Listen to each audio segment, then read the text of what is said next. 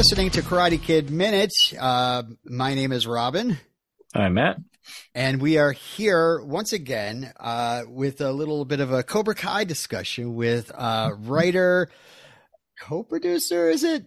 Executive Uh, producer? Co co executive producer. Co Both. Yeah. Okay. Put on All up. Uh, Bob Dearden, welcome back to the podcast. Always awesome to Thanks, talk to you. Likewise, thank you for having me.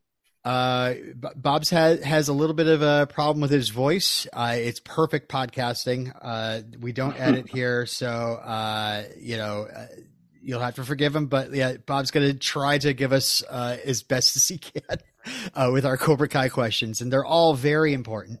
Uh, Luckily, a lot of the questions are you could give rapid fire answers. There, Robin has come up with a lot of questions, so we probably prefer rapid fire uh, answers if we want to get through them all. Unless you're I- really passionate about some of your answers and you want to Yeah. elaborate. All right, understood. I mean, you know, we did do a little editing before we got you on to the call. Uh, we, I was at 40. We cut it down to 39. Uh, yeah, So, it was very hard to cut any. Sounds like one of our episodes. uh, so, I mean, how, how are you feeling uh, after the latest season? Uh, reception and all that. Yeah. Yeah. Good. I mean, uh, I was deep into the next show I'm working on with the same guys who do Cobra Kai, um, which Mhm. is called Obliterated, and will come out on Netflix sometime next year. Um, so I didn't really get to experience a whole lot of the, um, you know, the the hoopla, I guess, about uh, the season five drop. But it seemed like everyone really liked it, so that's always a plus. Um, Oh, and there was actually a like a premiere in LA that uh, a bunch of my coworkers went to, which I did not because I was working in Albuquerque, New Mexico at the time. But uh, it sounded like that was a pretty good time, um, and I did get to see everybody at not everybody, but a, a bunch of the cast and, and some of the other people who work behind the scenes at a LA Kings game recently. Huh. So that was cool, and it sounds like everyone's really happy with you know how everything's been received and all the feedback they've been getting. So couldn't ask for much more. That's cool. Totally. Uh, all right. Let's let's get into it, shall we? Uh, so how about uh, let's see. My first question actually is just a a weird question. Uh, we always see Will Smith's name in the the credits. How how much is Will Smith involved with uh, Cobra Kai? You ever you ever seen him in the office or? no, no, never met him. Uh, once when I was an assistant working for uh, Warner Brothers on the Veronica Mars movie, I walked past him in the parking lot. He was in the like the VIP section, obviously, and I was going to the you know the section where they send all the people making an hourly wage. Um, and we were both on the phone, and I saw him from a distance and just kind of stared as I was walking. and he saw me staring, and eventually just threw up a peace sign, and I waved back, and that was the happiest moment of my life until that. Aw. until that but that's the extent of my uh, interaction with the Fresh Prince so far. Okay, okay. Uh, all right. Let, Well, a- a- as far as you know, like the he he might not be around, but does he like look at the stories and have input or anything? Do you know? Uh, not to my not to my knowledge. Uh, if he does, it's above my pay grade. So I have to Yeah. ask the bosses how much they, they chat with him. But I think it might be just that he has the rights because of the the movie with Jackie Chan and his son Yeah. a few years ago. right. Um, so I think that's kind of the like he was probably a lot more involved in the beginning, or his company was, but that was before Yeah. my time. So uh, Right. anything I told you about that would be an outright lie. Uh, Chozen is called in this show uh, by a couple of people, uh, mainly I think Amanda and Louie, uh, an Okinawan karate assassin uh, a few times. Uh, has Chozen ever murdered anybody in his past, according to uh, the lore that you guys have established on the show? well, the way I feel about canon stuff is that only what you see on screen is what happens, and that's open to people's interpretation as well. So we haven't seen him murder anybody, um, but we haven't seen him not murder anybody. Or we not, you know what I mean? Yeah, yeah. Um, so it's possible. Um, I think Amanda and Louis just like to couch things in, you know, broader terms um, Right. from their outside perspective. So it also could be that they are exaggerating slightly, but um, I mean, I, I believe Chozen could certainly kill people if he wanted to. Yeah. How's that for a non-answer? Keep them coming. It's totally fine. All right. There, uh, there's a lot more swearing this season. I, I don't know if it, like was this a conscious choice at all. Like you actually have you guys actually have the Karate Kid say Mike fucking Barnes on the Yeah. on the Yeah. show, and I was like, whoa. Uh, Fuck yeah. I did see. do. I did see some some parents online. They're like, ah, Yeah.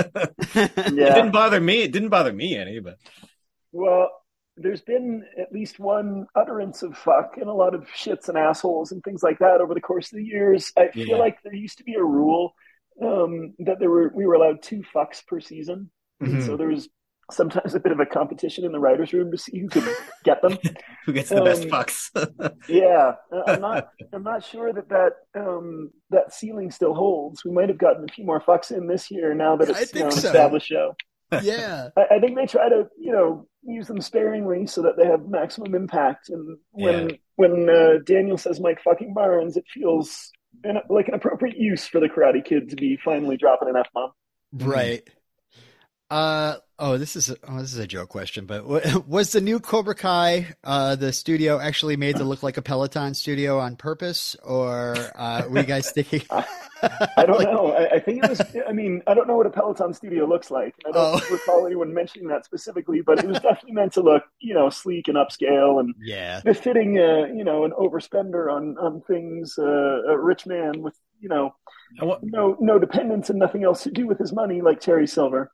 Yeah, Right. I wonder if Terry Silver's dojos would qualify as like McDojos. You know, like the franchise dojos. Like, even though it's a franchise, it's got you know boku money behind it. like, Yeah. it- can it still be classified as a McDojo? I wonder. I don't know. I mean, that's what he wanted, right? He wanted to be the Starbucks of karate. Um, So So I guess That- I guess it would be. that, that Uh, was certainly his goal. Whether whether he gets there or not, given what happened this season, uh, you know, it seems seems a little bit dicey at this point. right. Um, my next one was uh Johnny uh during his beatdown of the surfers. They the the music actually cuts to uh the El Mariachi song from Desperado, and I just wasn't sure if Oh, that really? was like. That, I wasn't sure if that was like an homage or or any, are you guys are any of you fans of Desperado the the Robert Rodriguez movie?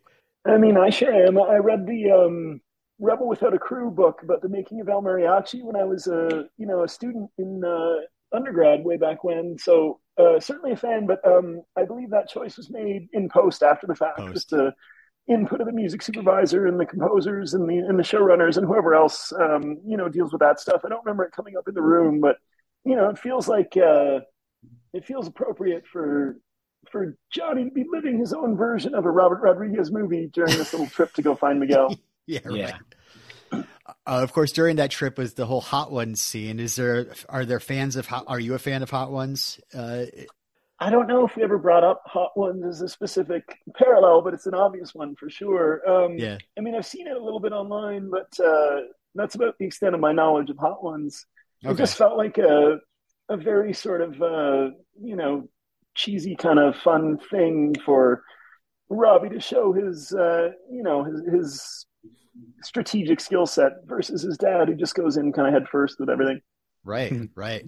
Uh, was there more for Hector or the Mexico arc planned? Like, do you do you see him like returning to the show eventually? Or I mean, uh, maybe you Or, or was that, there but- anything in this season that was cut out? Or Uh, I think the guys, the showrunners, kind of had it mapped out from the beginning of the season. I mean, in years past, we certainly talked about you know who Miguel's father could be and what that storyline could be uh, in ways that felt bigger than two episodes. But by the time we got to the room for season five, it felt like the guys had sort of honed down the storyline they wanted to tell and make it more about the focus between you know Miguel and his immediate immediate family, including his surrogate father, as opposed to um, spending too too much real estate on his you know biological father. Um, so that was kind of mapped out beforehand. But as far as coming back, you never know. I mean, anybody who's been on the show can come back. Certainly. Yeah, sure. uh, and uh, oh, uh, a big line that was uh, uh, promoted on the the trailers, and of course, were s- scattered across billboards. Even was the uh, "You're playing with fire, Danny boy," and then Chozen saying, "And I am gasoline." So you got to say, like, who came up with that? Like that was that was perfect. Uh, Uh, I'm not 100% sure, but I feel strongly that it was either Hayden or Michael Jonathan Smith who I Ah. think wrote that episode um, and just always had a lot of pitches about fire, to my recollection. So yeah, I, will admit I, I, love the line, but it also I'm not sure it holds up to scrutiny because it's more helpful for Terry's side of that metaphor yeah. than for Daniel's. But, but mutually assured cool. destruction. Exactly. That's true. Yeah. yeah. Yeah. Now you're playing with fire, and I am a fire hose. right. I, you know, I'm just. Yeah, I am a I bucket of water. yeah just putting out there, Bob. If you guys need some extra lines, we can. You call us up. We'll. We're, that was really good. I know you're writing that down right now. For sure. Yeah, I'm keeping a list. Uh, it's going to be uncredited though, just so you know, unpaid. Yeah. Well. Yeah. Okay. All right. All right. um, can you talk a little bit about the discussions around like crafting the Chozen character as a regular character this season? I mean, you kind of brought him into the folds in your episode, uh, Miyagi Do. Uh, was there were you more of a go-to for Chozen or no what discussion no I, I mean the original episode that he was brought into um, i wasn't even scheduled to write when it was broken it was kind of a switcheroo at the last minute so um, and certainly um, Yuji, who plays Chozen, had a lot of you know thoughts on where his character had been, and, and a lot of sort of um, helpful ideas about where his character would be now that were incorporated. So between him and the showrunners, they kind of guided that initial presentation of the character, reintroduction of the character.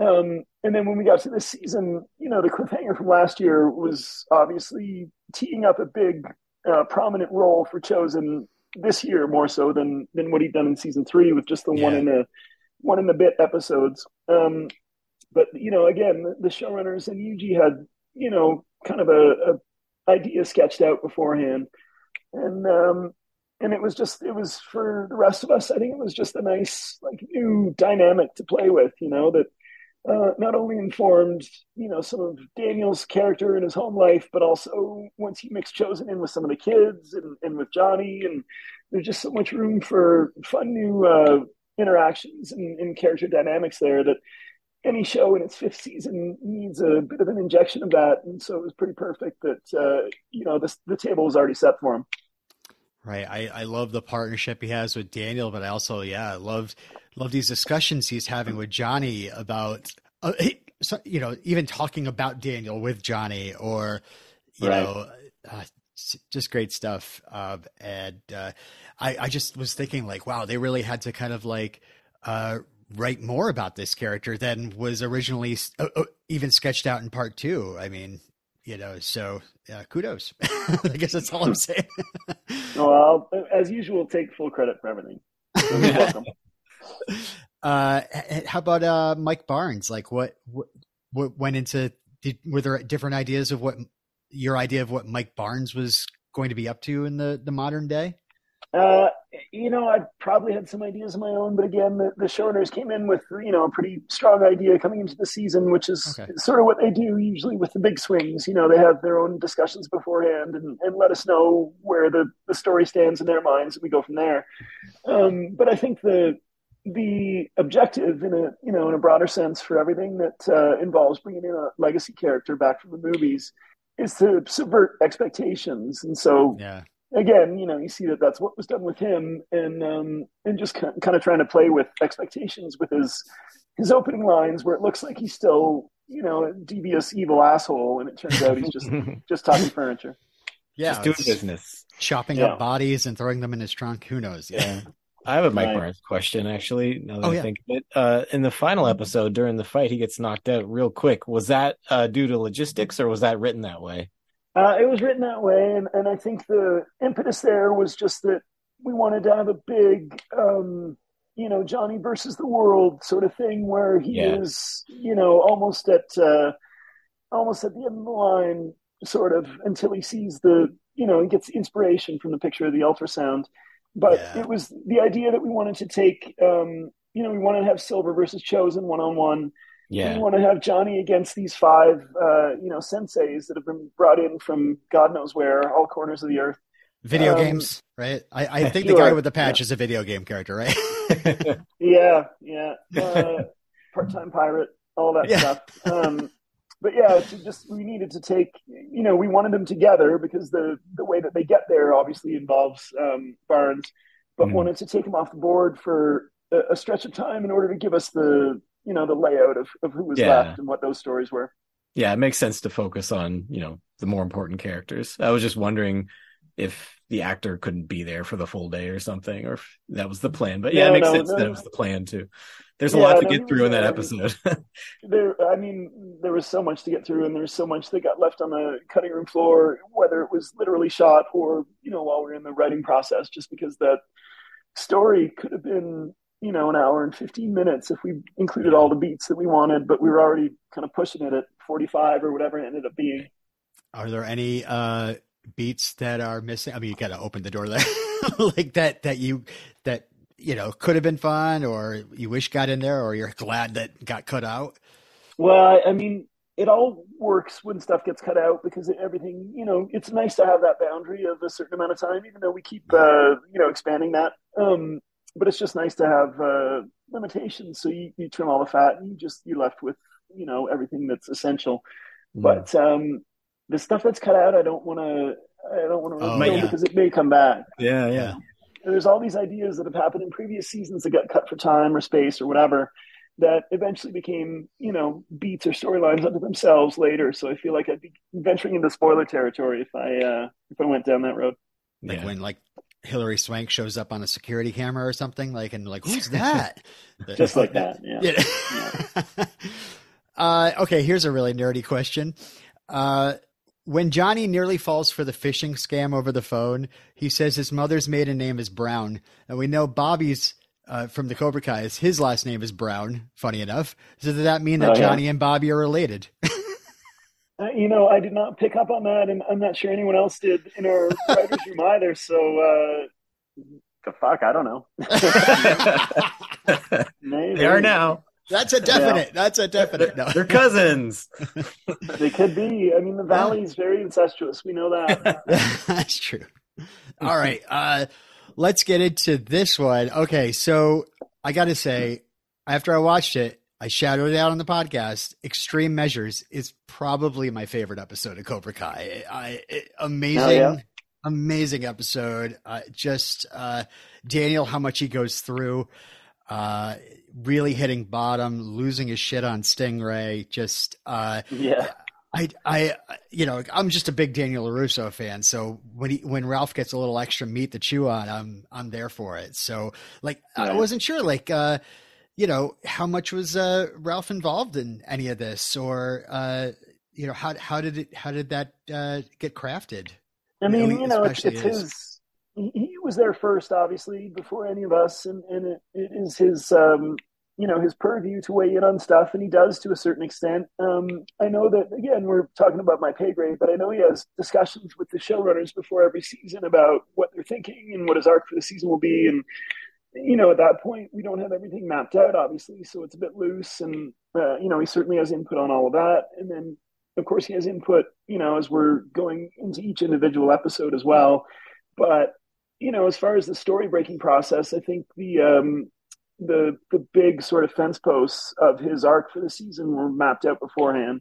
So it, you know, once we get into the writers' room, it's kind of just up to us to sort of fill in the details, um, and that's just us. You know, like there's obviously reactions and feedback from a number of different places, but that's typically just the, the showrunners deciding what ideas from the room they like and what they don't, and then you know, kind of honing everything down to um, you know finer point.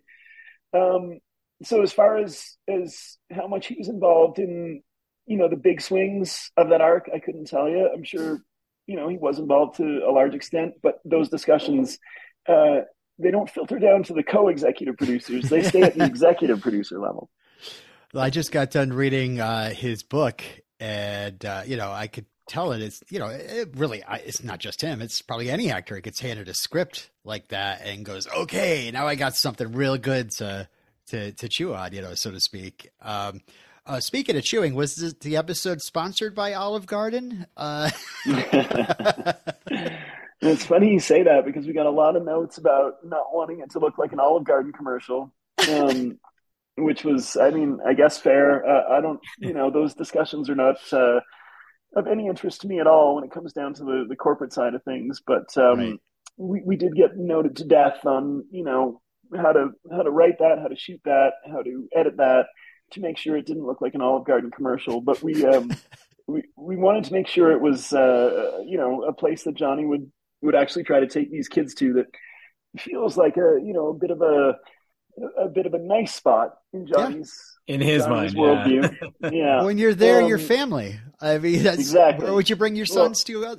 well, exactly. That was the thematic undercurrent of it. Um, and we also used a uh, the waiter that was cast is actually a waiter who works at a very nice Italian restaurant in Atlanta, and I forget his name and the restaurant's name right now. But the showrunners have been eating there since season one, and know Oh, this guy quite well. Like he's always their waiter when they go in, and he's got this whole spiel that's somewhat like what you know what you saw in the show.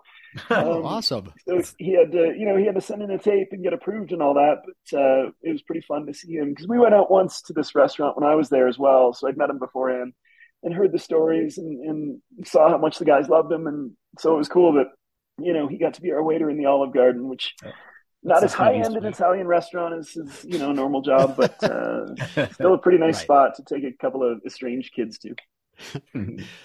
Uh, and I got to say, really a genius way to bring Robin Lively into the show. Finally, just the fact that just setting her up as Amanda's cousin uh, was just a genius. Like, oh, of course, we don't really know Amanda's background. How perfect is it that you know we have Right. her as Amanda's cousin and having her kind of explain what's what Terry Silver's about. I mean, I don't. I don't think that was ever like you know predicted. You know, there was always fan theories about how could they bring you know Robin Lively back in. I don't think I never heard that one. so the one that you guys came up with, I liked it. Yeah, uh, and I, I, I guess I'll take credit for that one too, even though it definitely wasn't me. Um, I think that might have been the, the showrunners, but like every legacy character that hadn't been used yet has been discussed, you know, at length in previous seasons. So I'm sure that came out of the room from somewhere. And there's always the question of like, is it too small world?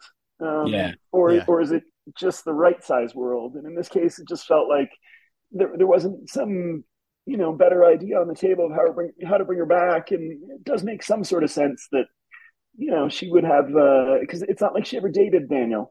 right? They were just friends. Um, so we uh, we felt like it was you know just the right amount of uh, coincidence to fly. Now I'm trying to think of which characters could come back, and I'd be like, no, that's too far. uh, I don't know, Freddie Fernandez. I don't know. uh, Right. Well, there's, don't know. there's always these theories, like in previous seasons, that you know Barnes was Tori's dad and things like that. It Yeah. right, like yeah. a little That- too convenient. The parental reveals are probably the biggest ones that get uh, hard on uh, on the internet. But yeah, I, Mm. we were even talking, you know, when, when we covered Karate Kid three on this on this podcast, like, how do you like?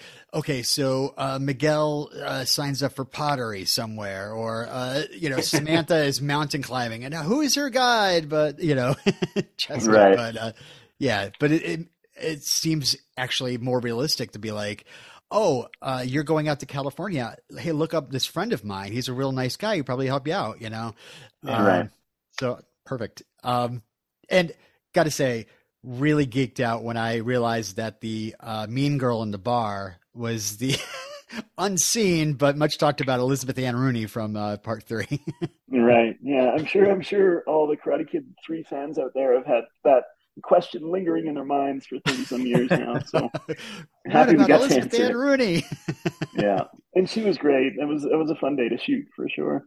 Uh, so you, you were there for some of the, uh, the shooting of this episode. Oh, that's cool. Yeah, I was there for the shooting of both uh, five and ten, and then little bits and pieces of some other episodes. But we actually moved the whole writers' room to Atlanta, where the show was shot for a couple of months, um, because this was the first year that we shot concurrent with the the writers' room. Previously, the writers' room was always wrapped before production started, Uh-huh. but we we had a two month or so overlap this year, so everyone got to be on set for at least a little bit, which was pretty cool.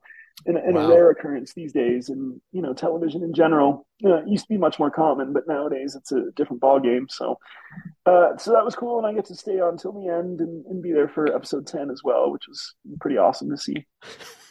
Oh, we'll get to that. Uh, Mhm. uh, um, oh, okay. So uh, the uh, the bar scene. Uh, was there any consideration to instead of Sam saving the day to have suddenly Amanda bust out some uh, some moves? No, although I'm sure that I'm sure that pissed off Courtney a little bit because she wants to do some karate. Um, at least she claims to, but I never know when to take her seriously. Um, but no, we thought it was you know storyline wise because Sam had just kind of um, decided that she was done with karate, so it felt like a nice way to bring her back into it. Yeah. Um, although I, I do, Wow. I do believe just knowing uh, Courtney a little bit that she could probably win a bar fight or two if she had to. For right now, she's karate adjacent, I guess. yeah, yeah, with a curtsy. yeah. Uh, how much of a fan of Young Guns are you? It was a big Young Guns escape room that Johnny sets up in that episode. Yeah. I mean, I, it's not like I have those posters on my wall, but um, I remember loving those movies when I was a kid when they came out. Uh, Young Guns 2, especially because of the Bon Jovi soundtrack. Um, yes. But yeah, we uh, the escape room thing came up in the writers' room, and it was it was I think it was Joe Piarulli who pitched it. Um, and I I don't know anything about escape rooms other than they exist. Like I've never been to one, so I had to look up, you know, like research a little bit how how one would do an escape room in their own home and all I like I was banging my head against the wall trying to figure out how to make this pitch work and almost had abandoned it because it was it just seemed too too silly. And then happened upon the you know the necessity of a theme and uh, one that I saw was kind of like an old western jail and I was like well that kind of fits. And then the young guns thing fell into place so that was another fun one. The the um you know the the art department and the set design team did a really nice job with his do it yourself you know arts and crafts that, The that beer- were the supposed, beer supposed to cac- sell the That Yeah. cactus was great. Yeah. it was pretty great yeah I love how we got uh, Miguel's grandmother involved. yeah yeah Yeah. she's always fun And that you got Blaze of Glory in there too. So wow. Yeah, Uh, that was another fight, as I recall. I think just budgetarily, it's you know certain songs are more expensive than others. So, but we had written it specifically with that song playing, and then we played that song on set to make it work, and it made everyone laugh as as we were doing it because it was so absurd. And it just it sounds right as he's telling the tale. You know, it's got like a Yeah. narrative backdrop vibe to it. Um, but I remember it was going to cost an arm and a leg, and they were, you know, they were pushing back against us using it. And the guys, the showrunners, you know, were pretty adamant that uh, it had to be that or nothing. So Right. I'm happy, I'm happy you made it in. Yeah, that entire like John Bon Jovi wrote an entire like soundtrack, right? Which is all about Young Guns. Uh, Yeah, which Right. is so weird. Like I don't think many any westerns had at the time had contemporary music. I mean, they had, score, but I think it was all meant to sound old timey. Um, and I'm probably forgetting some movies that that did it. Like I'm now remembering that Butch and Sundance had uh, uh, Raindrops Keep- falling on my head. Yeah, so I guess Yeah. it wasn't the first, but it was the first. It felt like an MTV western. yeah, know? for sure. Yeah, even John Bon Jovi gets blown away in that in that movie. Does he really? yeah. Uh, So we so we you know if you're bored at all and you want to collaborate with us on Young Guns Minute, you know we're here. Sounds amazing. um. Oh, I, yeah. I, I absolutely love this. Uh, the line from uh, Daniel. What happened to the strike first badass? Do I need to kick his ass to wake him up, or was that just one tournament loss all it took to turn you into a pussy? Did, did you write that line? Because that was wow. Uh, um, Uh, I think so, but uh, it's such a it's such Oh, a collaborative sport, you know that that may have come up in the room or it may have been rewritten. It feels like me, but I can't guarantee anything. I was writing. I was waiting for another TV to get dislodged from the wall for, over that one, but it was yeah, cool- well, we saved that for the uh, the limo and then the the finale and other TV breaks as well. Right. it was great though, because it like all of a sudden now Johnny's being the reasonable one, and and Daniel's the hothead. You know, really. getting Yeah, the that, hothead that was very satisfying to see. Was uh, yeah, Johnny not not taking the bait and being the bigger man, and so much character growth on all the characters in this season. I loved it. Yeah. Yeah, it's nice when you find stuff, and I'm not taking credit for that either. I'm sure that came from you know the showrunners probably or somebody else in the room. Just that idea to flip their you know their their headspace. But um, it's nice when you can find stuff in the fifth season or more of a show that you know is surprising or different or just uh, unends uh, upends the balance of what you've established in some Mhm. you know new and interesting but still organic way. Mhm. Yeah. Uh, but Daniel and Johnny actually uh, do bring up an interesting perspective on the tournament. Like, what if it wasn't limited to three points? Uh, you know, and, and it's there to kind of set up the Miguel Robbie fight, but Right. Do you think that the Karate Kid would have prevailed in a street fight with Johnny Classic in the original? No. Yeah, me neither. No way. Well, first of all, Johnny's going to fight dirty. Yeah. So we, we know that. Um, and if it's going to be sort of Rocky Five finale, I'm Yeah. Johnny every time. Apologies to, to Daniel and to Ralph, but uh, I got I got Billy Zabka on that one. I don't hear no bell, Johnny. Come on. Yeah. Uh, Daniel Daniel would have prevailed. He's the Karate Kid. I mean, come on. All right. So Well, I guess I'm alone. resilient. He's resilient. You, you might be right. We should we should think about maybe incorporating that into into our se- series finale.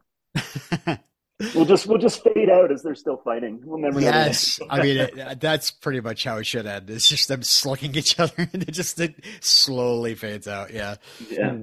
Um, I was scared to death that Miguel was going to send Robbie over that railing uh, during the big Oh, yeah. Miguel fight, uh, especially with the the flashbacks. They even had they even threw the musical callback for the the, the music that was playing during the school fight. Um, but uh, no, I guess that, this thing is just like thank you so much for getting these guys to finally bury the hatchet. yeah, I mean that was fun. Um, also, can't take credit for that idea. I'm sure it wasn't mine, but uh, you know they had the set outside there that that has that railing. Yeah. What we didn't have was a staircase um, Hmm. because normally nobody's going up to that second floor, and we also never had anyone coming out of any of the other apartments until just before that moment. So it was fun to kind of play with that a little bit, but it did cause some production headaches that they had to build a whole, you know, extra piece to that that we didn't have before. Um, but another piece that was really fun to watch being shot. You know, once it gets to that Yeah. point, I'm not, I'm not really pulling the levers at all. I'm just there as an observer, Mhm. and every once in a while, giving my two cents, which uh, sometimes is appreciated, sometimes not. Um, but it was it was cool to watch. You know, you see a little bit of the choreography beforehand. The stunt guys will show you videos of them training and what the fight's going to look like, and you give your input, and the showrunners give their input, and then it gets honed down to what you see. But to watch the actual actors do most of that was pretty cool because they, Yeah. you know, they're they're obviously young and, and spongy, and you know can do a lot of stuff that a guy my age or older can't. Yeah, Um, so I'm yet. not, I'm not going to pump their tires too hard here, but they, they work pretty hard. All the kids do on looking authentic and, and making sure they can do most of the work. And, uh, and I think you see it, you know, it's, it's, oh yeah. Yeah. it's nice when you can see like Robbie's face or Miguel's face as the Yes. moves are happening and they're delivering the, you know, the action as well as the emotion. But them them as like almost brothers the rest of the season is probably my, one of my favorite things to happen in the series. Like I love their new dynamic, but as a writer, is that harder for you? Like you, you're not like they've been this one thing this whole time, but Yeah. now there's something completely different. Is that exciting or is that or is that harder? Uh, I mean, conflict is always helpful, you know, Yeah. when it's inherent. Um, I, I enjoy writing insults and antagonism probably a little bit more than heartfelt niceties, but um, it's like I was saying earlier, you get to a certain point in any show and things start to feel like repetitive or redundant. And so for them specifically, going in that new direction just gave us material we'd never mined before Mhm. um, because I think when they first meet in season one, they're already at odds. And they never Yeah. really, you know, there's no there's no comeback from that, or there's no reversal of that until season five. So um, it was nice to explore some new territory, which is always hard to find when even doing you know a show for this long. Mhm. Yeah, I got to say when Johnny revealed uh, the baby by mistake to the, and then the boys like both hug Johnny. Like I, I wept. I wept during that moment. I mean, it's just Nice. really, really effective. It's just so good to see them all like together, and uh, how uh, Robbie plays with that later by coming over and interrupting a conversation between him and uh, Mi- Miguel and Johnny, and acting all irritated. Then, but um, yeah. So I am so glad that Daniel got to fight uh, Terry one on one this year. I mean, I know Yeah. Ralph isn't a fan of part three, but like you can't dispute that Terry's head games with Daniel would have really scarred him, and I felt like that would that needed to be paid off a bit, a bit more. Than Yeah, I mean that, that's where we that's the place we came from in season four for sure. When Terry first gets reintroduced to Daniel, um, that that it was a deeply felt and deeply held trauma for him that he's obviously been carrying, and and seeing Terry again brings it all back up. Um, and again, not not my not my idea or not my thing that I mapped out, but the the notion of um, having it all kind of happen again as an adult and, and worse uh, with the beating he takes in episode five uh, is such a great low point to get Daniel to that we haven't really seen um, in the series, not quite in that way. Uh, and it sets the table so nicely for you know the the reemergence from the dark place and and the yeah. um, the overcoming of his fears and the the final victory with the crane kick and everything. I think he, with a lot of the characters and a lot of the the sort of the, the karate adjacent arcs or the karate, you know, the, not adjacent, but the, the, the karate centric arcs. Yeah. Um, and with Johnny, same sort of thing in, in that final episode. We want to take them as low as we can within reason um, in order to bring up the desire within the audience to see them overcome it. And it's sometimes it's hard to see, and I think it's hard for the actors to play sometimes being so defeated but that's the setup that gives you the bigger payoff, I think. And and just the way it all ends with them all coming to Daniel's side at his bedside almost, and uh, uh, Miguel and Robbie finally together together. And when we find out that Kreese and Tori orchestrated the whole uh, newspaper clipping, like this is what like a mid-season finale should be. And, and, and uh, yeah if it was on network tv i would say like that would be a like a nice hiatus after that to get to, you know really stirred the fans up after that I, I am sure but uh, it's on netflix and people just hit the next one but i gotta say that was awesome. yeah. that was awesome. Um do, okay so how about the um uh d- did you know anything about the whole uh de-aging billy zabka uh no, I, I just know that uh, it was an idea that was proposed and then wondered about as far as how accomplishable it was, and then the discussions beyond that went to you know the people who were expert in that area. And I think even up until they saw the final product, there was probably still some some doubt or concern on the part of the the big wheels as to how hokey it might look. But that technology has apparently improved so drastically that even a show like us can afford it um, and make it look pretty decent. I mean, I was I didn't see it uh, until the final product. And I was pretty impressed. You know, I, I think it looked better well. than Luke Skywalker in season two of The Mandalorian. yeah, I don't disagree. I, I think yeah. maybe maybe we learned from their mistakes. Uh, yeah. Skywalker walked so Johnny Lawrence could run. Yeah. Uh, how did uh, do you know? I, am not sure if it, that's more of a higher up conversation, but just I wonder what Billy uh, thought when he first uh, heard this idea and and learned that he was going to be de-aged. Uh, you know, in this I, I, don't know specifically, but uh, from what little I you know could glean from Billy from working with him a bit here and there is that he's pretty game for anything and just kind of goes along with a lot of it because it is all pretty cool. Yeah. Uh, he may have had reservations too about how it was going to look and how how close they would get to you know the the teen idol he used to be. But I'm sure he was quite happy with the result as well. I can't speak for him by any stretch, but uh, I just think it was so well done that you know it, it would great, be yeah. it would probably be a bittersweet thing. I mean, if I saw somebody de-age me 20 or 30 years, I'd probably you know think that's awesome, but also, goddamn, I'm old now. yeah, right. Uh, okay, there's a flashback uh, to 1980 with uh, young Kreese and young Silver, and we also see young uh, Sensei Kim. Uh, Kreese gives a little uh, little wink to her. I, I, I just wonder if this is could this imply that maybe the two of them might end up working together next season. That maybe Kreese has more of her respect than uh, Terry Silver does. She kind of gets a little tired of Terry towards the end. She she looks disappointed when she first arrives that he's not there. Yeah, well, as season six is not yet written and shot, uh, I can't tell you anything for sure, but I feel like that is an astute observation on your part. Okay, cool. Yeah, I thought that was um, that might be something that was put in there, but um, yeah, but it could be just him being nice to a kid. You know, like Kreese was a, a nice young guy at one point before he turned into this the twisted madman that he is now. But right, sometimes you're still rooting for him at times. I, I don't know. Um, that's that's the the Kreese magic. Yeah, just yep. encapsulated it. Uh, okay, so Karate Kid and Cobra Kai stories, they all work towards some sort of big fight. Uh, we have the All Valley, we have another All Valley, and now you need a bigger tournament instead of doing right. the All Valley for number three. Uh, right.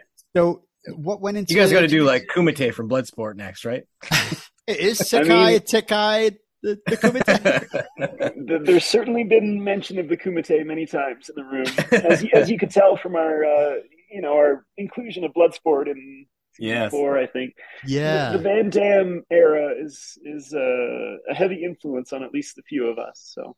Mm. Um, but yeah, the the idea of making something bigger as far as our, our big final tournament was certainly discussed a lot and um, felt necessary because, like you said, uh, after two All Valleys, it feels like a third All Valley might feel like small potatoes. So why not make it all the valleys of the world?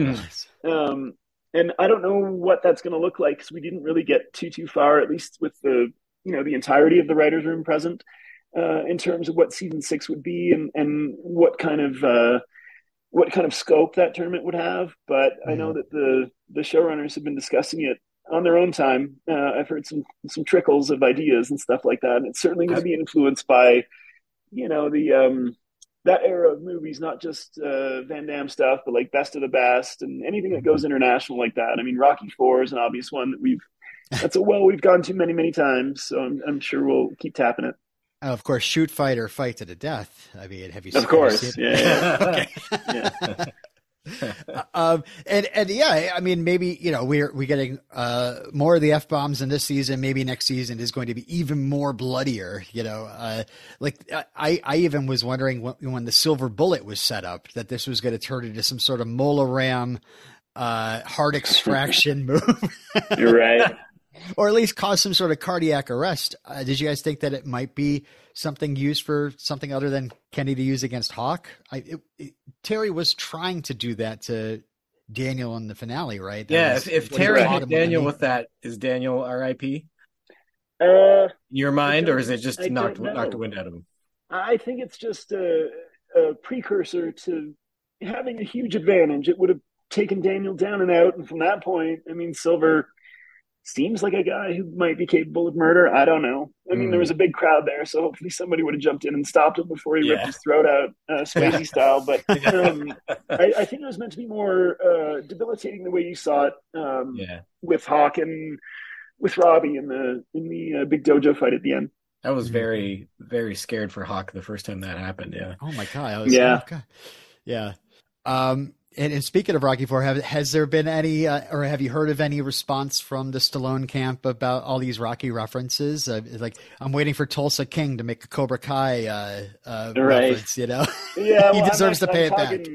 I'm supposed to have dinner with Sly right after this. Um, Oh, good, good. but- Tell him we said no, the, uh, I don't think he's talked to the showrunners. I mean, he certainly wouldn't talk to me, even though it would be a great conversation for him, and I'd highly recommend it. But uh, a couple of us went to see while we were filming season five. We went to see the Rocky Four uh, re-edit.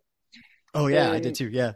And so when they did that like live simulcast in the theaters, they did that 20 minute Q and A from the Philadelphia screening. And uh, the interviewer asked him about any plans to do like a Rocky prequel or something like that, or more stuff in the Rocky universe. And, and Sylvester Stallone mentioned, uh, you know, Rocky's early days type story, and did name drop Cobra Kai as an example of a you know show that did it really well Oh, didn't say that he was going to call them, you know, the people responsible for Cobra Kai for input or uh, or a job offer, but did give us a little shout out nationwide. Right. So that was fun. Speaking of like continuations, we were just talking about this in the previous episode we recorded because I guess Ralph Macchio in his newest book he mentioned that like uh, I think one of their favorite ideas for like a spin-off of this is young Miyagi. Uh, like Yeah. so I, this is all speculative, uh, but if if something like that ever happened, how would you want it to? Would you want it to feel like more Cobra Kai, or would you want to go in a different direction? Like I was saying, I'd like want I would want that to be like a HBO drama or something, a young Miyagi, Yeah. like completely different tonally. Uh, you know, I get that, and and that is probably where I'd go as well. Um, And the guys have talked a lot about you know expanding the the Cobra Kai universe, which I think they call the Miyagi verse. Mm. Uh, so there may be plans afoot in that direction. Um, and I would be very interested to see it. And I think, given the information we have that is canon about his life before he got to America and once he got to America, Mhm. it would be hard to do it as a more of a comedy the way that Cobra Kai is. I mean, Yeah. he was always a very funny character. So I'm sure there would be levity, you know, within Yeah. the drama, or I would you know, I would hope so anyway, because that is uh, core to the the character that they established in the first movie. Mm-hmm. Um, but I would think it would be a little more serious and a little more just because the subject matter around you know how they structured that character's backstory in the movies is so heavy. Uh, you know, I don't know that you could do like a Hogan's Heroes type internment camp comedy. Yeah, yeah, uh, really. So you'd want it to be something a little more serious and a little more um, just just have a bit of a different scope, I would think, given that it's period and, and has some uh, historical relevance and all that sort of stuff. Yeah, I would love to see that. Um, that's like the favorite idea for like the creators and Ralph. But you personally, do you have like a a, a spin off idea you'd like to do? I don't know. I mean, they they talk about it sometimes as as a um, a bit of an open field that anyone can throw an idea out into, and I've never dedicated a whole lot of time to it. Um, you know, I remember the era where shows like Saved by the Bell tried to do the college years, or mm-hmm. Beverly Hills 90210. You know, some of those high school shows that tried to transition, and it was never done particularly well in, yeah. in my estimation. It always felt clunky. Um, and so maybe I just have that little wall in my brain about that's you know a high school show should stay in high school. Mm-hmm. But there's so much fodder um, I think within that universe initially and what's been created with Cobra Kai, uh, you know, since the movies, that there's an infinite number of variables. I think a big factor too is probably you know what the the actors who play the kids are moving on to because you you may not be able to do a show centered on Miguel because now he's a DC superhero, mm-hmm. for example. Yeah. Um, so I don't know. I mean, uh, I kind of like the idea of uh, of something that involves like a character you've seen one time. Uh, you know, who like Freddie Fernandez. Freddie yeah. Fernandez. and he just, just, just unpack like what where did he get that t shirt? And yeah. what was you know how much bacon does he make? yeah. What, what, was his what was his reaction to He's a pig farmer now, yeah. Yeah. And he meets he meets Daniel for a second, watches him get his ass kicked, and yeah. it doesn't really. I mean, he may have ended up on the cutting room floor elsewhere, but he, he's not in the movie otherwise until I think he's in the crowd at the end. Yeah, yeah, and he's one of the people holding Daniel up for sure. Right. Well, so now you guys show know, up. yeah. Right. I, I call would, it fair weather friends. What, what, he was up to in the meantime, and if he tried to like monetize Daniel's success in the aftermath, yes. that of falling out because of it, you know, you see him at like the Cobra Kai. To, like Paulie to Daniel's Rocky, you know? Right. Yeah. you see him at the Cobra Kai merch counter handing out uh, shakes and yeah. yeah. Uh, uh, Robin, before we continue, I just want to be oh. considerate oh. of your time. Are, are, you still good, or like how much time? Oh yeah. Okay. Okay. Speaking of Paulie, though, like, can I say it was really weird to have Daniel Larusso, Johnny Lawrence, and Chozen Taguchi singing "Eye of the Tiger" together? Uh, Great. Oh yeah. Why do you think that was weird? Oh, I was just like, I was like, I don't know. I wanted them to sing uh, "You're the Best Around" or uh, "Cruel Summer." They're saving that. They're know. saving that for the perfect moment. well, the, the, thing about, I mean, we, we got a lot of questions. Uh, well, I didn't, but I heard there were questions online from um, from people about what was a song that Carrie Underwood sang um, in season oh, four at the tournament. Uh, "The Moment of Truth." Yeah, so that's I should know. I wrote that, um, but uh, that was in you know the, the end credits of the first movie. Yeah. So there were questions about like how how this universe works. Did everyone in the movie see the Karate Kid and watch the credits, and that's why the song's meaningful to them? And sure. I think I don't, I don't, want to speak for the showrunners, but my answer was just like, whatever, shut up, you know. um, but with "You're the Best Around," I think you'll hear it. I, I don't want to give anything away, but I think you'll hear it in season six. Ooh, um, okay. And it's also such a like that is a soundtrack song, so that would have felt a little too meta, I think, if they were singing to that yeah. one. It, but you, you mean it wasn't diegetic? With... The characters, it was being pumped into the stadium in the tournament. The characters. I don't believe so. I don't believe so. um, but you know the story with that song, right? Or with "You're oh, the Best Around" and that song. Yeah, so, yeah, that it was originally made for. Wait, no, uh, "You're the for Best" Rocky Three. For Rocky Three, yeah. Yeah, and they, I think they didn't, they didn't think it worked, and so then they commissioned "Eye of the Tiger" instead, which did um, and then you're the best around sat on the shelf or whatever until Karate Kid came around and they were like, hey, we'll take that. Yeah. Uh, so it's it, there is a meta, you know, connection there for sure. And when it's you also guys an use awesome it, song that those guys would love. I think. Just- I, mean, Cho- When- I don't know where Chozen heard it, but he was pretty into American style culture when he was Yeah. in Okinawa back in the day. So I'm, I'm sure he watched Rocky Three in theaters with all of his little uh, you know gang buddies that in, in between tearing up gardens and beating up old people. yeah. When when uh, Cobra Kai does end up using best around, I hope they they recontextualize the the line "history repeats itself" like in a way that makes sense for the series because that did not make sense for the Yeah. first Karate Kid movie. It makes they sense for Rocky they- Three, but Right. I think they they already knew even way back then that eventually there would be a Cobra Kai series some 35 years later. exactly. We're just planning ahead. yeah, Um, all right. Uh, when uh, okay, when Terry talks to Johnny and Carmen in the hospital elevator, are we to think that there was some other reason he was there other than get them alone in a public place? and again, that's like uh, super nerdy, probably giving away too much by getting a straight answer question, but Well, I think I, I'm trying to remember what's actually in the show, um, but yeah, let's just say yeah. it's like Johnny why is he at the Johnny thinks hospital? he's there to mess with him, and and Sir, Silver claims like, "No, I'm just here," and you know, he, Did you just say Sarah Silver? Sarah Yeah. Silver mentioned Sarah you on the Silver, Terry Silver. Yeah, it's his long lost cousin. That's his original last name is Silverman. He just changed it um, Yeah. to Right. you know ward off anti-Semitism in his business career. Makes sense. So they're actually related. That's canon. You can write that down. okay, okay. Writing it down. Um, all right, we should start wrapping it up. But I, I definitely wanted to talk about the season finale, Head of the Snake. I mean, I got, I got to say, and I went, I went through this in the discussion with Matt when we talked about the episode. Uh, and I hope you never listen to our podcast because that would be really embarrassing. Um, so I, I did get super upset with you and and the rest of the writers when I actually thought that you killed Kreese off and then you killed Chozen off. Yeah. I was like, "What? Are you kidding me? Both of them, like legacy characters? How dare you?" Um, Yeah. Was there any discussion of actually killing either of them off? I don't think so. Um, I'm trying to remember. There, there was definitely discussion of graver wounds uh, to Chozen, and Yeah. I don't want to, I don't want to speak out of turn too much, but uh, let's just say the the more um, I mean, the there- sword looked like it severed his spine or something.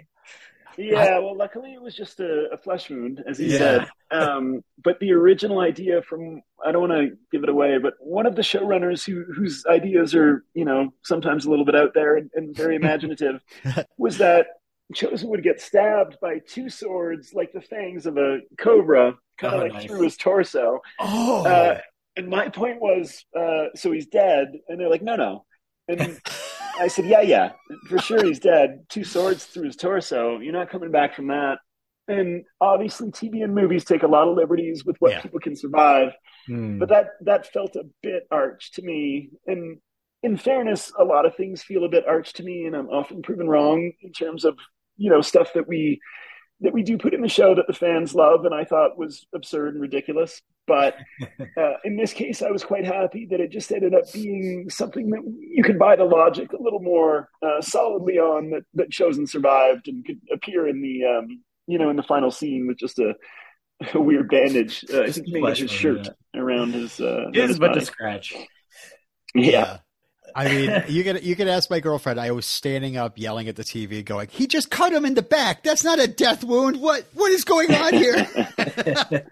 and and Yeah. you know, playing my way uh, for Kreese, and I'm like, "Oh my god, But- they're playing my way. It's he's gonna now go on now you guys way." have set the president precedence precedent Pre- that that uh precedent. precedent that no one ever dies. So if you actually actually do kill someone, it's gonna it's gonna shock extra. well, we, we do like to subvert expectations. So. I mean, I think at this point we've done all we can with Mitch. it's, it's time for Mitch to go. Yeah, honestly, that was one of the biggest surprises of the of the finale was that all of a sudden he's like a turncoat, and then it's just like, oh, of course, yeah, you can only be called, uh, was it Penis breath or Yeah. so, Right. so many times.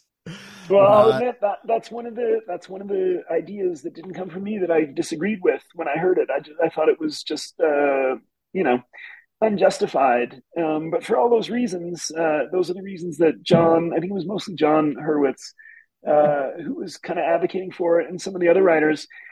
And it, it's those were his reasons. Those are the reasons that that landed, and people bought it. And it was a funny scene, and he's you know uh, he's a fun actor to work with. And I thought him and, and Chyler, you know, their little interaction when he uh, when he flipped sides was great. Yeah, and it just yeah the, the thing we were looking for was how do the Cobra Kai kids know the the Miyagi fan kids are there, and no other idea was better.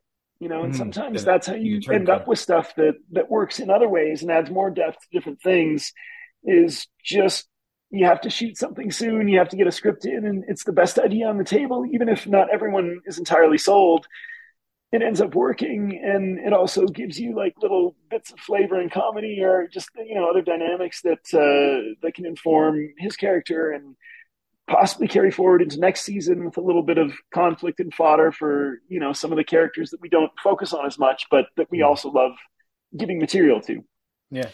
Yeah such I mean, as the the twins or not twins the brothers. The reds. Redheaded brothers yes. Yeah fan theory confirmed. Yeah. well, that, that was a, another one. These are all like I'm just shitting on myself now, but that's the way I work. Um, another one where the guys were like, "Well, yeah, we'll we'll confirm that they're brothers," and I was like, "That's stupid. Why? Because they, they, both have red hair. Like red hair is related." And you know, kind of went down the road of like, you guys read your own Twitter feeds too much. Just because people are theorizing it doesn't mean you should put it in the show and of course it worked great and the two actors were fantastic and, and loved you know having that uh, that confirmed but also having a bit of uh, a, a interaction between them. And so it, it, it all worked out great which is all to say for any um, aspiring tv writers out there that uh, you can still have a job and be successful even when you're wrong almost all the time Well, I mean, you might have another career, uh, which is uh, acting. Oh, we have to talk about your your evening of filming. Like, what was your motivation in playing one of the rednecks that uh, Daniel picks a fight with? Did you write the uh, part my, with yourself in mind, or my motivation was not to giggle on camera, uh, and um, just it felt like if I was going to insert myself in the background of anything, it might as well be in a in a role in which I could wear mostly my own wardrobe.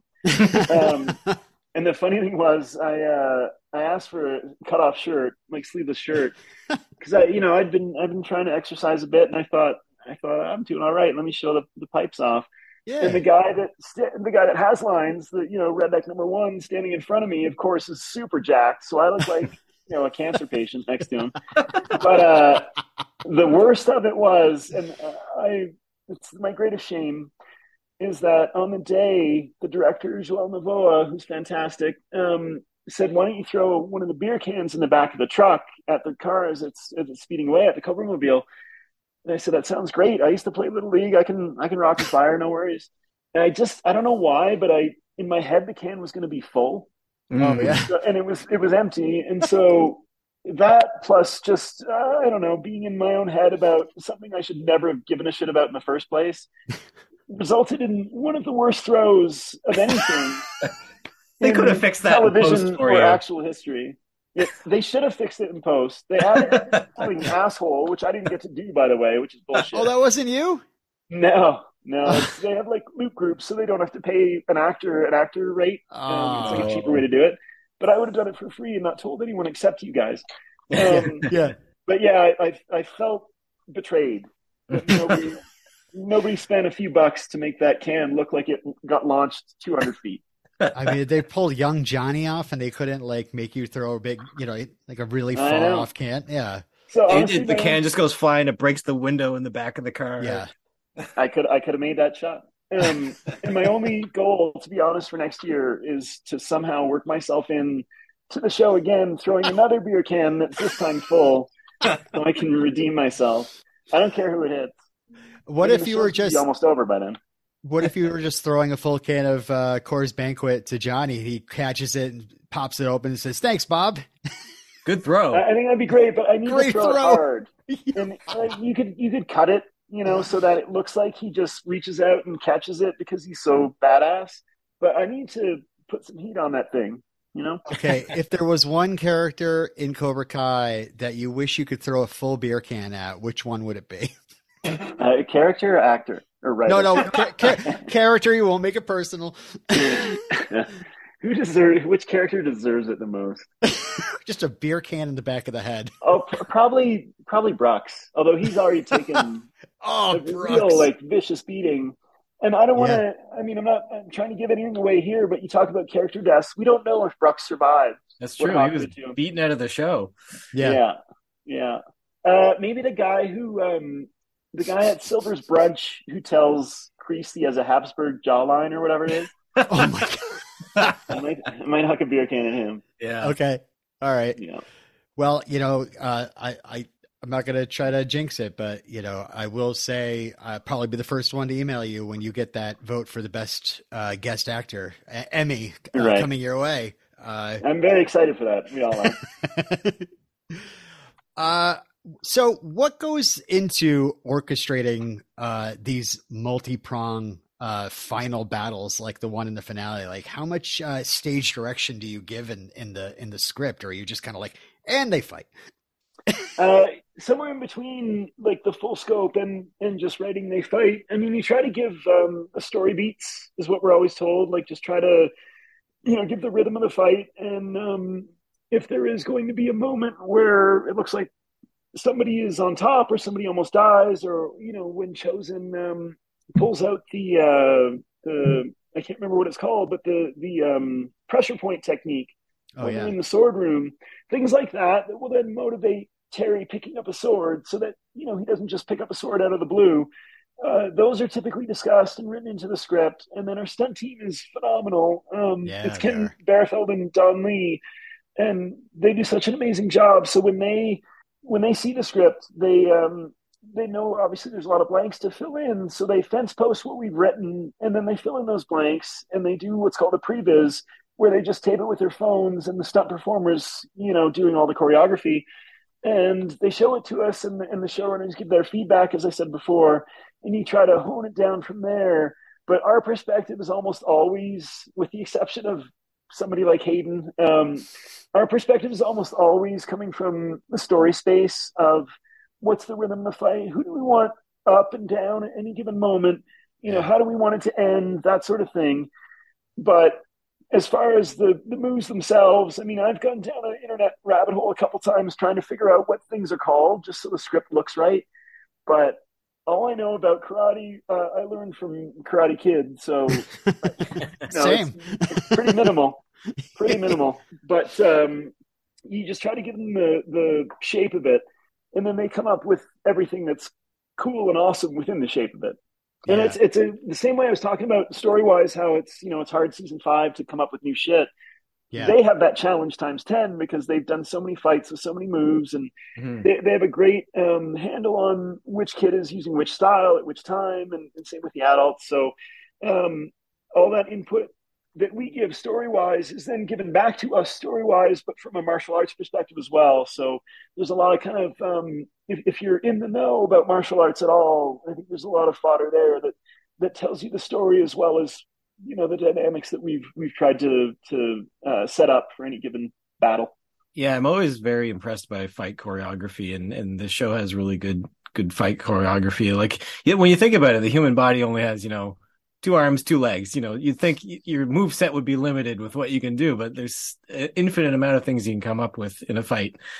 Yeah, yeah. Uh, you know, and speaking of fights, I just got to say thank you so much. I'm sure I know it's not just you, but the final fight between Daniel and Terry, like calling back to Miyagi, talking about strong roots. Then we go through the Quicksilver rules as Daniel beats him down, uh, and then finishing with the goddamn crane kick. Like I was, I was screaming Yeah. and crying and laughing. I was like, I could not believe the we pull out the kick, the crane kick at the end. I mean, Yeah. a, a lot of that's got to come from the writer's perspective too, right? Especially just how the rules go along with these these moves. Uh, I mean, who said Yeah. it's got to be crane kick? Uh, Yeah. I mean, I don't remember where that came up, but it just felt right that if anyone was going to get crane kicked, it should be silver. and um, I mean, he Uh, joked was- about the crane kick in part three. He's like, "You're going to pull out the little crane." yeah. yeah, yeah. That's I mean that that made it come full circle so well. And uh, again, not taking credit for it, but I was there when we shot it, and Oh, you know there was a there was a whole group it. of kids that were there, but a bunch of them had wrapped, and and there was other people who weren't even shooting that day that came in because they knew he was going to do the crane kick. So that was Yeah. pretty cool, and uh, you know surprised me at the time. I didn't expect it. Um, and then seeing Ralph pull it off was very cool. And honestly, I think it looked better in person than it did in the cut. I mean, he Yeah. really he got some air and he he delivered. Oh, Um, and it was so satisfying to see. I think again, this is probably a Hayden thing, but I, I feel like uh, you know the most satisfying thing was to see him crash into the Cobra Kai mirror and the and the trophies and all that stuff too. So it was just it was all kind of there for the taking, which was great. Um, and and in addition to that, I think um, Thomas Ian Griffith did such a nice job with the the justification speech beforehand yeah. and that went through a couple revisions because it's another thing that we had in different characters' mouths expressed already. You know why Cobra Kai is better than Miyagi-Do and all that. So it took a couple tries to get it um, to be not repeating what we'd already said before, but he did such a great job with it, and it was always intended to be intercut with Johnny's fight. But it's almost a shame that we set it up that way because it would have been cool to see him do it start to finish on camera. And when he did it in person, the the assembled cast gave him a spontaneous ovation. And then Nice. there was another ovation once Ralph landed the, the crane kick. So it was a real like kind of uh just a, a celebratory day of shooting. Um, you know, for, for anyone day? working on the show and anyone who, who's fans of uh you know, the third movie or or just everything from Terry Silver's introduction in Cobra Kai. And it, it was the same day. Yeah, it all happened. Yeah. Cool. Oh, in one so night. awesome. Yeah. All right. Well, uh, yeah, really, I, I get, I don't know how much you can give away. I mean, I, I'm, you said the, the writer's room hasn't opened yet, but like, what do you think, what do you foresee is coming down the pike for, uh, for Cobra Kai? Uh, the, the well, certainly season? the the Sekai Taikai, and yeah, you know, with that, some new villains. I'm sure. Um, I think the scope will will uh, enlarge, will expand. We'll have um, an international component of some sort. Uh, I would imagine, and I'm just guessing at most of this. I mean, I've certainly heard a few ideas being tossed around, but nothing's final until it's on Netflix, right? So, yeah, yeah. um, Actually, remind me, I, I is, think it, is it specifically a karate tournament or is it a, like a world martial arts of all styles? That's a good question. I don't know if that's been decided yet. yeah, Um, that would be so an we'll opportunity to do the to do the uh the Bloodsport, the quest kind of thing, Street Yeah. Fighter Two kind of thing. You know? Yeah, yeah, yeah. it's interesting. I, I'm not entirely sure if we if we defined that in Yeah. season five at all, but I think it is a karate board who comes to judge, you know, the Oh, worthiness of these dojos. So it may it may already be defined as just karate. Um, but I'm sure we'll have we'll be going down the road with Johnny and Carmen and their their uh, Oh, the their forthcoming yes. child. Um, we'll certainly be exploring the kids' dynamics some more as they get into their. I believe we're putting them in their senior year of high school, so Okay. there will certainly be a lot of uh, what's next, you know, type discussions and storylines. Uh, I would imagine there will be some attempts to hint at potential spin-offs if Mhm. if we decide that they're you know char- a character or characters who we would like to try and launch into a new story. Uh, I'm sure that will factor in as well, um, and just more absurdity, more karate absurdity. That's Uh, that's what I can that's what I can promise of all the things I just said. That feels like a guarantee. Well, I definitely can't let you go without asking you about Obliterated, which is the next uh, the next show that you're going to be involved with with the big three. Uh, I read the description on Wikipedia, and boy, it sounded like the season finale of Cobra Kai. The fact that oh, so basically it says like an elite team uh, stops this uh, terrorist from blowing up the Las Vegas. They're they're celebrating, and then it, and they get rip roaring drunk, and then they discover they actually. Still have some, like maybe a bomb to defuse or something like that. Right. Have still save the day. Uh, that it does sound a lot like uh, what uh, Johnny and Daniel and Mike Barnes go through. But a little uh, bit, yeah. uh, can you tell no, us anything about it? besides? Uh, well, that's that's the the log line. Certainly, it's a it's. We just finished filming uh, a few weeks ago, and it's uh, a very raunchy, raucous action comedy that sort of throws back to those '80s and '90s movies that mm-hmm. were, you know, probably a little over the top back then, and would be seen as even more so now. But it's a lot of fun. Um, there's a lot of action, more than more than Cobra Kai. Cool. Uh, a different kind of action, certainly. Yeah. Um, a lot of uh, a lot of comedy that goes goes further than what we do on Cobra Kai. It's very R rated, and there's some stuff that will, uh, I'm sure, shock and and uh, and and appall a few people, um, but shock and amuse many more. Um, I don't know how much more I can say about it without giving away yeah. too much, but it, it's a fantastic cast. There's there's a few Cobra Kai overlaps in front and, and behind the camera, Oh, uh, cool. Nothing major to spoil or anything like that, but a few, uh, you know, a few smaller roles that people you might recognize. Um, and yeah, it was just it was a it was a long uh, five month shoot and uh, a long three and a half months of trying to write it before that. But we got it done, and hopefully the the proof is in the pudding. And when it comes out sometime next year, people will go as bananas for it as they do for Cobra Kai.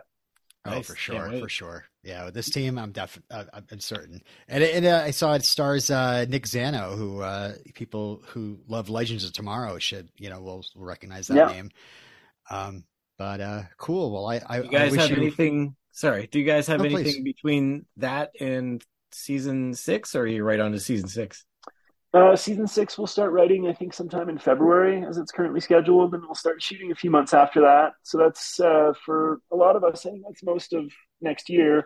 Mm. Um, the the EPs always have the showrunners always have a whole bunch of stuff going on at once, so they they do have many things, many irons and many fires. But um, yeah, as far as the stuff that's been announced and is definitely going to be shot, I think it's just obliterated to Cobra Kai and then back to obliterated season two, hopefully. Cool.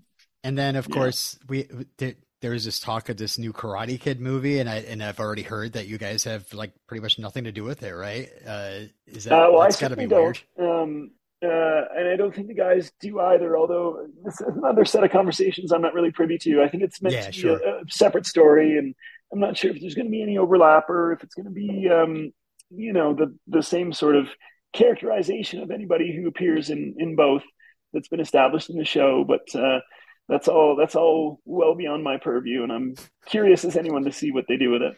At least it'll set up maybe a Karate Kid multiverse. We're getting into multiverses with every franchise. Right.